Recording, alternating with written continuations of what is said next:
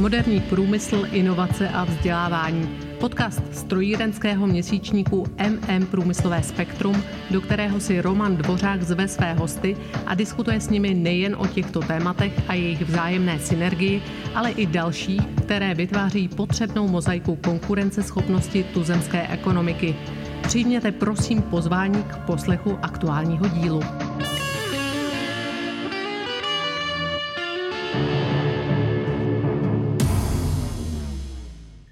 Dobrý den, vážení posluchači. Vítám vás u nové série podcastů 10 zastavení CEK, které jsme možná na první pohled nazvali trochu tajemně. Iniciály JK nepatří nikomu jinému než Jánovi Košturiakovi, legendě inovační sféry, a to minimálně v československé kotlině. Víte, Janko. Ďakujem, Roman, za pozvání. Zdravím tě na dálku do slovenského Vavrína a doufám, že kvalita online spojení vydrží po celou dobu relace. Smyslem této řady podcastů je retrospektiva dílčích milníků, které Jána na jeho osobní a profesní cestě potkali a umožnili mu realizovat jeho sny, touhy a přání. Chtěli bychom společně nahlížet do Jánovy minulosti a hledat tam okamžiky, které vytvářely jeho budoucnost a umožňovali mu často vidět za horizont zřetelněji než nám ostatním. A kde teda začít jinde než právě ve škole? Proto první téma, kterému bychom se chtěli dnes věnovat, je téma nazvané Moji učitelé. Tak Janko, když vzpomeneš na tvé dětství, na tvůj tehdejší svět, jak tě vytvářel, kde si vlastně, odkud pocházíš, řekni nám něco o sobě. Ja pochádzam z dediny Varín, ktorá je na úpetí Malej Fatry, takže ja vidím všetky tie krásne kopce tu smerom Terchová a tí, tí starí rodičia boli z tých kopcov, takže oni tam žili v ťažkých podmienkach, postupne z tých kopcov schádzali dole. No a vlastne ja som bol obklopený ľuďmi, ktorí podnikali. Možno to bolo aj tou našou povahou, lebo aj dedo, aj ďalší, oni sa nevedeli nejak vedieť e, zmieriť s nejakým systémom, že boli, prežili rôzne politické systémy a vždy s tými systémami mali problém sa niekomu nejak podriadiť alebo sa vtesnať do tých pravidiel, tak radšej podnikali. Takže toto boli ľudia okolo mňa.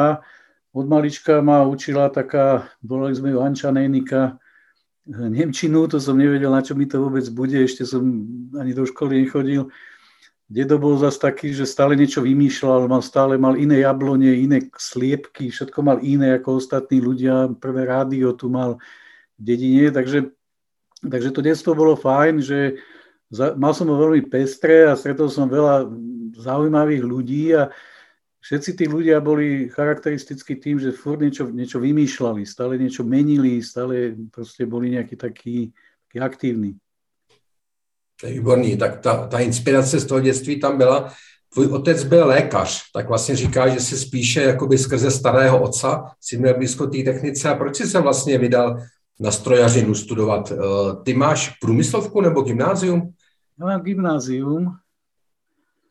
Gymnázium a mm, No tak otec asi by bol rád, aby som bol lekár, ale v tej dobe to bolo tak, že jednak by ma tam asi nezobrali, alebo by ma tam zobrali, ale musel by mi to vybaviť. A otec bol dosť úspešný lekár, dosť ho mali ľudia radi, aj to myslím si dosť ďaleko dotiahol, bol taký, tiež sa stále učil a vymýšľal a pracoval na sebe až, až veľmi dlho, pracoval ešte skoro 80 ročný a No a ja som cítil, že by som bol tak nejako v jeho tieni. Teraz myslím, nie v zlom, ale že by si možno aj ľudia hovorili, že však tomu otec vybavil, tomu otec vyšlapal, tak som si chcel takú svoju cestu nájsť. Ale nakoniec som mal s otcom dobrý vzťah a vlastne do určitej miery som aj ja bol lekár, pretože to, čo robím, je postavené vlastne takisto na určitej schopnosti diagnostikovať problém, aj keď nie je už u ľudského tela, a hľadať nejakú terapiu riešenia. Takže, takže v mnohom som lekár, akorát nie je teda ľudských, ľudských chorob. Chorob a duší. Ale lékař duší seš, protože často seš taková vrba, ke který lidi přicházejí a řeší s ním své problémy a ty jim dáváš rady. Takže vlastně skončil si, skončil, odmaturoval si a vydal si se teda na cestu strojařiny. Když vzpomínáš, co jsi se učil tehdy na univerzitě a jaký je vlastně současný svět toho strojírenství, kde ty vidíš ten zásadní, zásadní změnu, jak přístupu vzdělávacím, tak i přístupu vnímání studentů, to, co mi podáváno. No, ja som cítil na vysokej škole príliš veľa teórie, ktoré som nevedel, na čo sú, že, že tej praxe bolo menej a a tie teoretické predmety som nevedel si nejak spojiť do nejakého jedného systému. Čiže ja som vlastne, moje najobľúbenejšie predmety boli pružnosť, pevnosť, mechanika, dynamika, lebo tam som pochopil, na čo je dobrá matematika. Matematika to bol môj najobľúbenejší predmet, možno aj preto, že som ho dosť vedel a tie diferenciálne rovnice vtedy ešte neboli počítače tak rozvinuté, sme to všetko robili ručne, potom vyšla operačný, operačný výskum No a to ma bavilo preto, lebo som videl ten, ten zmysel toho, že, že na čo to vôbec je ten, spraviť metódy konečných prvkov, nejaký výpočet a tak. Čo mi vadilo troška na škole, bolo to, že, že nám nikto neukázal celý ten systém, že nás učili jednotlivé predmety, myslím, že to je tak dodnes. Každý ten profesor si odučil svoje, ale chýbala nám taká integrácia toho. Toto mi prvýkrát ukázal profesor, to bol taký veľký profesor, ktorý som mal veľmi rád, Harant, on učil matematiku, ale on nám vždy pri matematike ukázal aplikáciu. Čiže on tú matematiku vždy vedel ukázať, že na čo to je dobré. Vždy sa nám spýtal, že čo robíš a čo študuješ a tam nám ukázal, že na čo to je. A potom bol docent Paul, ktorý bol druhý taký, ten nám zase priviedol k počítačom. Takže paradoxne ja som sa vlastne viac naučil od profesorov, ktorí ma ani neučili.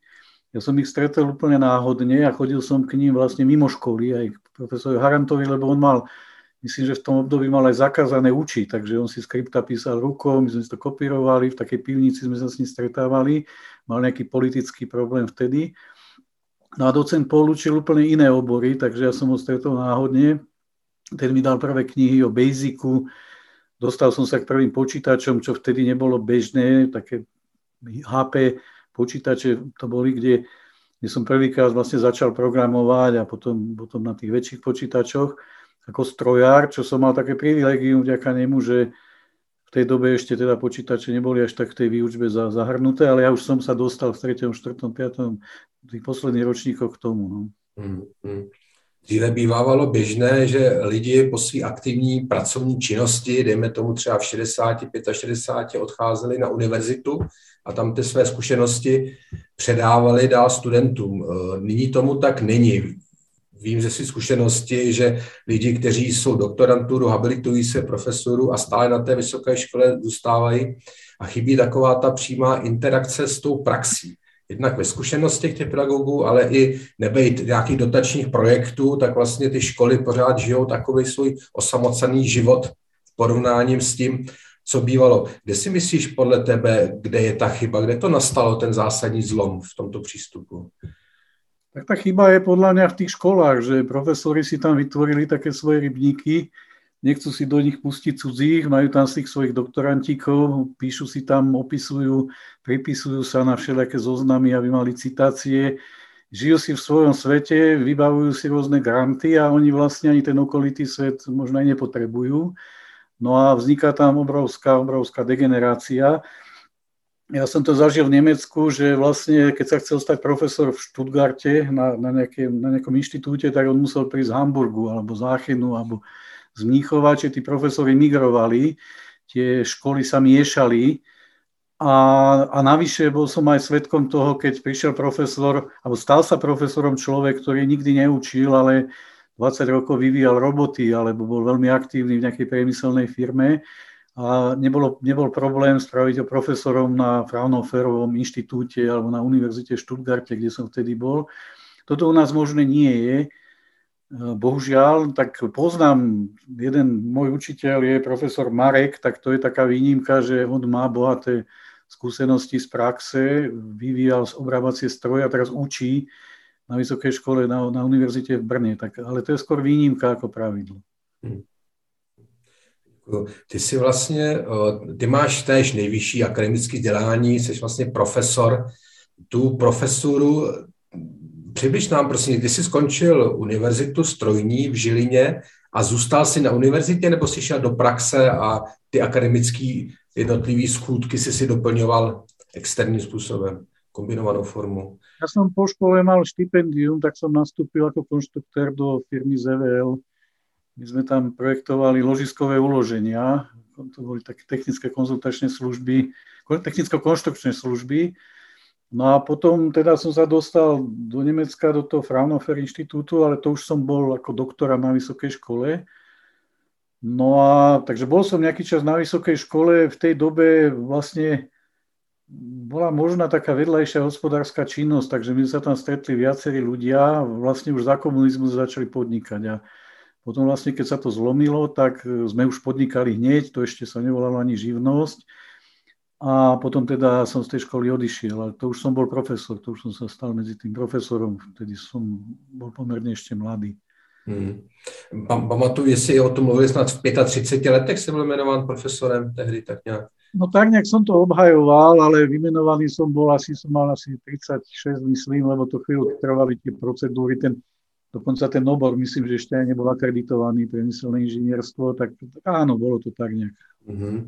A to se byl vlastně ve společenství třeba i profesora Gregora, jo, v Žilině, co, co to bylo?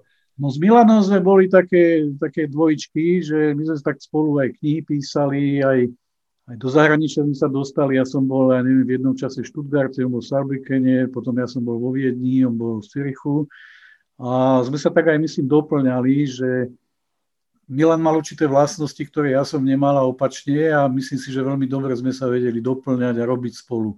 Takže spolu sme aj vyvíjali rôzne, rôzne veci, firmu sme založili, tak to bolo fajn. A potom v určitom čase sme sa rozišli, lebo Milan mal založené Centrum produktivity, z toho vznikol CEID, ja som založil vlastne Fraunhofer IPA a išli sme tak nejak paralelně. Následně, když jsi byl v praxi, tak si kontaktoval třeba vysokoškolská pracoviště, dělali jste na nějakých společných projektech? No, my sme robili na takých dvoch úrovniach, že veľmi úzko som spolupracoval s profesormi Barneke, Westkemper, Zín, Steinhilper, to boli nemeckí profesori, lebo v tej IP som strávil veľa času, aj som s nimi roky robil a tam to fungovalo veľmi, veľmi dobre. Takisto s profesorom Markom, s profesorom Kašajom, s profesorom Zeleným, to fungovalo dobre, akurát títo profesori nepôsobili na univerzitách. A možno za to to fungovalo dobre. Milan Gregor vlastne je tiež profesor, takže tam by som povedal, že to bolo fajn. No ale potom takí tí profesori na tých jednotlivých univerzitách, tam to veľmi nefungovalo, pretože ja neviem, jednak sa im nechcelo robiť, jednak e, sme sa na niečom dohodli a oni ako keby na to zabudli alebo to nedokončili, že bolo to také, neviem to ani presne popísať, ale nejaká taká zmes povrchnosti, nedoťahovania veci do konca, nezáujmu. Ale nechcem to zovšeobecňovať, lebo hovorím, máme aj teraz máme dobrú spoločnosť s profesorom Šošom, s profesorom Čambalom, takže sú, sú samozrejme pracoviska, kde sa dá s nimi robiť veľmi dobre. Naštěstí jsou výjimky a díky těm výjimkám jde spolupracovat. Já bych se tě ještě optal dál v tom, v tom našem, v tom, v té naší línii to povídání, pokud teď naštívíš vysokou školu a potkáváš tam lidi vlastně, kteří se snaží v rámci projektu se nějakým způsobem posouvat, lze tam získat nějakou podporu pro tvoji činnost? Zase je to rôzne.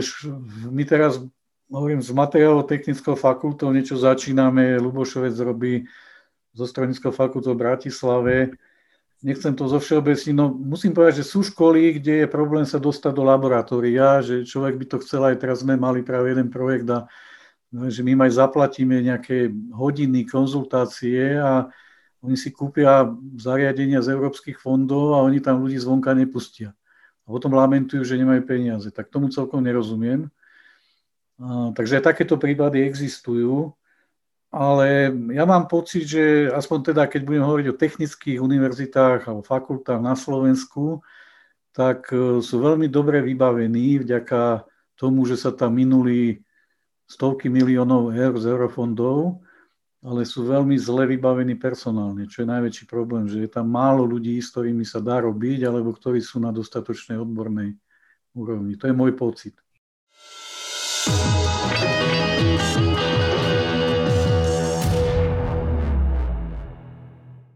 Pojďme teď zaspomínat na profesora Kašaje, který vlastně teprve ve svých 80 letech v loňském roce ukončil aktivní činnost v rámci své firmy, teď se v jiné oblasti vzdělávání. Řekni tvůj pohled na tohoto fenoména vlastně ve slovenském biznisu, diplomacii, podnikání, akademické oblasti. Štefana Kaša ja poznám dlho a on, on vlastne sa vyučil za sústružníka myslím, že vyrastol aj z takých skromnejších pomerov a musel sa celý život prebíjať. Ako mládežník boxoval, takže má v sebe nejakú takú schopnosť príjmať rany a bojovať. No a vyučil sa za sústružníka a potom vyštudoval strojnickú školu a vždy bol taký, taký inovátor. No a dokonca si potom urobil, lebo jeden čas robil v Československej televízii a tam ten titul inžinier mu veľmi nepomáhal, tak si ešte urobil aj Karlovú univerzitu, myslím, že filozofiu a robil redaktora takých technických programov. Takže u Štefana som vždy obdivoval, že bol dušou, aj, aj tak študoval strojárstvo, bol veľmi technicky nadaný, ale bol taký multioborový trocha, že vedel prepájať obory. Nakoniec potom napísal veľké dielo kde to preukázal, že pospájal rôzne vedné disciplíny až, až takým obdivuhodným spôsobom. No ale hlavne, čo som na ňom oceňoval, je obrovská pracovitosť, že on, on, on dodnes v tej 80 fyzicky cvičí, on behá, proste to, čo mu ešte telo umožňuje, tak rozvíja seba, on veľmi pracuje od rana do večera. No a a potom som obdivoval, že on dostával aj také rány, že bol som pri tom, kedy neobhájil profesúru, napriek tomu, že to bola excelentná prednáška, dokonca ma aj nebolo povedané, prečo ju neobhájil, lebo v tajnom, v tajnom hlasovaní ho proste ne, neschválili. No napriek tomu bojoval ďalej, takže spravil si veľký doktorát na Akadémii vied, potom znova tú profesúru už obhájil. A to, to na ňom dodnes obdivujem, že tú obrovskú pracovitosť, ale aj takú nejakú húževnatosť, že že ono to je tak, že možno, že si profesori na univerzite povedali, že my ho tu nechceme, lebo však on je úspešný podnikateľ. A potom si zase podnikatelia vraveli, ale tak on je akýsi taký vedátor, taký profesor, že, čo, že každá tá skupina ľudí, kde on patril a kde on tvoril hodnotu, či už to bola akademická sféra alebo podnikateľská sféra, tak ho ako keby považovali za takého troška cudzieho, lebo on bol vždy, vždy mal niečo z každého, že bol aj podnikateľ, aj strojár, aj filozof možno trochu, aj vedec, aj učiteľ a, a my máme ten svet taký postavený, že chceme každého zaradiť do nejakej schémy a on do tých schém ako keby... Vlastne väčšina tých profesorov, čo ja poznám, čo obdivujem a čo mňa učili, tak oni do týchto schém ako keby ne, nepatrili, nevedia sa do nich nejak vtesnať. To jsou určitě to jsou ty přesahy, ta synergie, i o co se vlastně snažíš ty v rámci síťování, v rámci partnerství, využívat ty znalosti napříč obory a oblastmi působení a ty lidi také propojovat. A tam si myslím, že právě i to, co třeba mluvíš o Štefanovi, že ty jeho dílčí neúspěchy na té cestě, říká se, co tě nezabije, to tě posílí. Takže vlastně ho nějakým způsobem posunuli dál a, a nyní vlastně se věnuje oblasti vzdělávání. Založil organizaci Intersedu, že jo, a zase takže než aby on už nějakým způsobem prostě odpočíval, jak bych to řekl v fotovkách, tak staví zase teď novou budovu a dává dohromady tým lidí a tohle všechno připravuje, tak to je obdivuhodný. Obdivuhodný je to právě i třeba u Milana Zeleného, který vlastně eh, teď mění v lednu se dožívá krásného výročí 80 let a to jsem vlastně díky i tobě jsem se k panu profesoru Zelenému před několika lety dostal, Jaký je tvůj pohled na Milana? Jak je třeba, bys porovnal třeba profesora Kaše, profesora Zeleného, kde jsou třeba rozdílní v pohledech na, na určitý fungování profesní a kde třeba vidíš ty jejich pojítka a proč se Milan dostal tam, kde teďko mě? Ťažko sa zrovnáva, každý je osobnosť taká individuálna. Milan Zelený má troška iné vzdelanie, má ekonomické vzdelanie, potom má vyštudované také nejaké, také by som povedal, presahové disciplíny z, z nejakých takých systémových vied, z matematiky je veľmi dobrý, z operačného výskumu, študoval prírodné organizmy, takže Milan mi otvoril oči práve v tom, že firma, podnik funguje ako živý systém a tie autopoetické živé systémy sa dosť odlišujú od toho, čo sme sa my učili, že popisovať podnik ako sústavu procesov. To je taký ľudský pohľad na podnik, taký mechanický pohľad na podnik. Takže v tomto je Milan Zelený úplne pre mňa bol prelomový, že mi veľmi otvoril oči a voviedol ma do úplne iného sveta, takých holistických pohľadov na svet a na firmu a firmu ako živý organizmus. A myslím si, že Milan Zelený hodne otvoril oči aj Štefanovi Kášajovi, lebo jak on písal tú pentalógiu, tak bolo vidieť, jak tam postupne prechádza ako keby takým tiež vývojom ovplynený Milanom Zeleným. No Štefan je skôr technik, tak by som povedal, že má to ten strojársky základ a Štefan teda bol jednou nohou v podnikaní, v takom by som povedal veľkom podnikaní, lebo vybudoval veľmi úspešnú firmu, takže v tomto je trocha odlišný. Na druhej strane Milan Zelený je viac taký, taký globálny, to bolo dané tým, že pôsobil v Rochestri, potom na Fordham, robil dlho v Číne a vlastne tak ho aj niekedy volajú, že globálny profesor, tak uh, myslím si, že prednášal možno na všetkých kontinentoch na svete a má tento rozmer. Mm, Určitě, to, vidím to, vidím to taky podobně. Ty jsi se vlastně s profesorem Zeleným poprvé setkal před 20 lety, kdy jsi ho pozval tenkrát na tvou konferenci, kterou se organizovala v Žilíně. Musel být tenkrát pro tebe celkem překvapení, ne? Že, že člověk už tehdy prostě takového globálního charakteru najednou přijme tvé pozvání a mluví vám tam o inovacích. Vzpomínáš na toto setkání s ním? Mňa prekvapilo, že mi vôbec odpovedal na mail, že vôbec sa so mnou bavil ale to je podobné s profesorom Varneke, ktorý ma pozval kedysi do Stuttgartu a bol prezidentom Fraunhoferovej spoločnosti celej, je, že potom so mnou podnik založil, že on ako šéf firmy s 18 tisíc ľuďmi sa vôbec bavil ako človek so seberovným so mnou.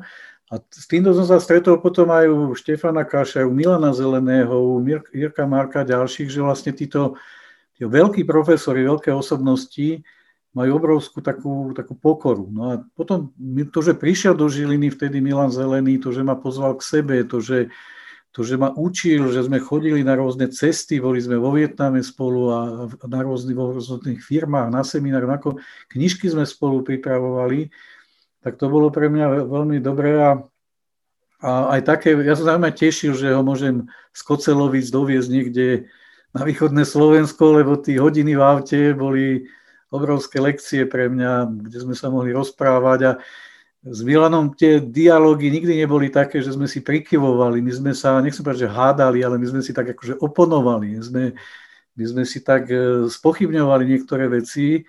Milan ma to naučil postupne, že to nie je, že provokujem niekoho, ale práve tou, tým dialógom, kedy ideme hĺbšie, hĺbšie, hĺbšie a nesúhlasíme, že konštruktívne, ako keby sa hádame, tak sme sa posúvali obidvaja ďalej. Ale hlavne ja som sa teda posúval ďalej. Jasně, určitě. Tou formou interakce vlastně výměny názoru se ty jednotlivý prázdní buňky doplňují a vytváří se silnější organismus. Milan často jezdívával jak z Ameriky, tak se vás, už si zmínil, pobývá tady v Kocelovicích. Jak ho vůbec podle tebe přijal ta česká malá kotlina. Ve světě byl uznávaný profesor, ale tady v České republice už před lety, před lety mluvil o potřebě deglobalizace, o nebezpečí subdodavatelského řetězce. Teď všichni vidíme, jak docházelo na jeho slova. Jak ty se díváš v tomto úhlu pohledu eh, na to, proč nebyl v České a Slovenské republice tak obecně přijímán jako v tom světě? Tak e, on, keď prišiel, bolo obdobie také, takéto porevolučné, kedy sa diali rôzne zvláštne veci, e, privatizácia a také hurá politické zmeny a Milan vždy videl veci ako systém, vždy sa na veci pozeral tak ako vedec. No a on tieto veci pomenovával a v tej dobe ja nebudem tých politikov menovať, lebo jeden z nich bol konca prezidentom, ale oni mali voči Milanovi podľa mňa určitú averziu, lebo oni možno povedali tak slušne, že císar je nahý, hej, alebo vyslovil určité veci, ktoré oni neboli schopní prijať a oni sa potom potvrdili. Takže na tej politickej úrovni dokonca jeden z ministrov vtedy intervenoval na Fordhame, že aby mu zakázali rozprávať alebo chodiť sem a vtedajší, myslím, že dekan alebo šéf Fordhamu krútil hlavou, že čo to máme za ministra, to už bol teda ten porevolučný, ktorý si myslí, že profesorovi sa dá niečo zakázať, je, že nejaké názorové jeho e, prejavy a podobne. Čiže toto bola jedna úroveň, také, také politické odmietnutie, lebo on do určitým spôsobom narúšal tie procesy, ktoré už boli rozbehnuté a on, oni ich chceli dokončiť. No a druhá rovina bola, druhá rovina odmietnutia bola na tej podnik, ziskovej a podnikateľskej úrovni, ale tam to nemalo s politikou už nič spoločné, to bolo nepochopenie. Dokonca aj, aj ja sa priznávam, že mnohé veci, keď mi Milan hovoril, ja som ich na prvý krát nepochopil. Hovorím si, že to je také divné, že čo nám to roz... A viacerí sme sedeli, Ivan Baťka, Peter Kekštofovič a Olga Gislova a on keď niečo prvé nám povedal, tak my sme tak akože zo slušnosti prikyvovali, ale my sme tomu ešte nerozumeli. My sme to pochopili až za chvíľu. A potom mi Milan hovorí, že to si z toho nič nedelej, že on sedával s Demingom, ne? že ten Deming tiež povedal nejakú takú že múdrosť a oni ako takí mladí mu tiež kývali hlavami a vraví, že nám to až pak došlo. Takže áno, Milan otváral oči, mnohí ľudia ten jeho svet nepochopili a mali nejakú bariéru a mnohí to pochopili, ale až, až, až, až neskôr, chvíľu to trvalo. A, a toto bolo vlastne to, že ľudia, ktorí vidia veci v súvislostiach, tak ako to iní nevidia, tak, e, tak narážajú na neporozumenie. Ľudia, ktorí vidia budúcnosť skôr ako tí ostatní, tiež narážajú. Ja, kedy si mi profesor Zelený povedal, že, jo, že mne je tak ľúto, že už mám toľko rokov, že, že ja sa nedožijem tých nádherných zmien, ktoré nás čakajú, a ja viem, Milan, ale ty si sa ich dožil, lebo ty si ich uvidel skôr ako my ostatní, že ty si, ty si nám otvoril oči a to, čo si ty rozprával pred desiatimi rokmi, tak teraz je. Nie? A my sme pred tými desiatimi rokmi vlastne nerozumeli, čo nám ty hovoríš. Jo, má to své privilegium a postupně se žáků se stávají učitelé, protože já, když slýchám tvoje přednášky, tak ty zase koukáš za ten horizont a zase mluvíš často o věcech, které jsou pro nás velmi cizí a vytvářejí si náš nějaký obrázek o našem budoucím světě. Takže já ti, Jano, děkuji za toto naše setkání a těším se na příští rozpravu, která bude opět za měsíc. Takže děkuji za tvůj čas a přeju všechno dobré do Vavrína. Ja ďakujem, Roman, za trpezlivosť a za pozvanie. Ďakujem.